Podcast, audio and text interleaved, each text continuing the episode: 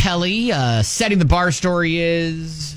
An example of what not to do or a situation we hope you don't find yourself in. Mm. Yeah, you know, spell check, magical invention. It's hard to spell anything, no matter what device you're on, without it putting a little red squiggle underneath a misspelled word or a blue squiggle if you have the wrong grammar or something like that anymore, right? Yeah, that, that gives you a little sign that, hey, you might want to revisit this. This doesn't look right. Yeah, technology is just about everywhere. So, setting the bar, if you can manage to make it through the day without misspelling a huge banner displayed on the side of your building when you're a university, Oh gosh. you're doing okay. oh, of all the companies, you're supposed to be the best at that stuff. Higher education, the University of South Australia. Oh boy. Crikey! So there was uh, spelling on a banner many stories tall hung from the side of the building. The word success. It's not that they like left out a C or an S.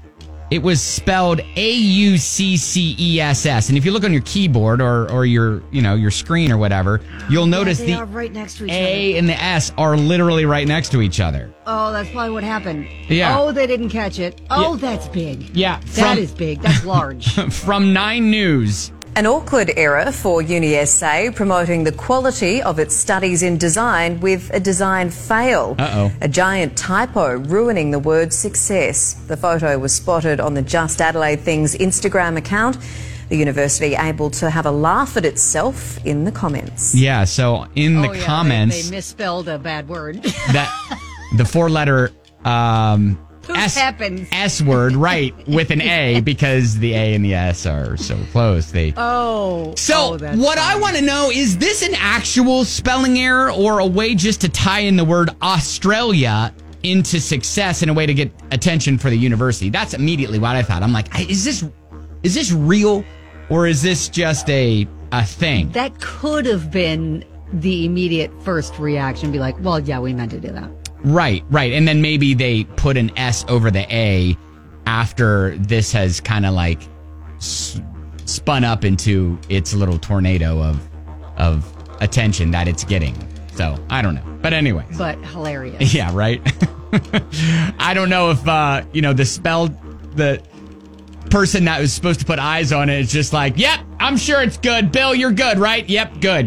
And then I mean, they're just, they're huge. They're huge banners. And then even It's huge. Even the people at the printer is like, you know what? Looks good to me. Nobody sent an email like, hey, are you sure? I know, right? Are you sure? Uh, so again, Did you double check sign off on this? setting the bar. If you can manage to make it through the day without misspelling a huge banner that says success displayed on the side of your building when you're uh, university, you're doing okay.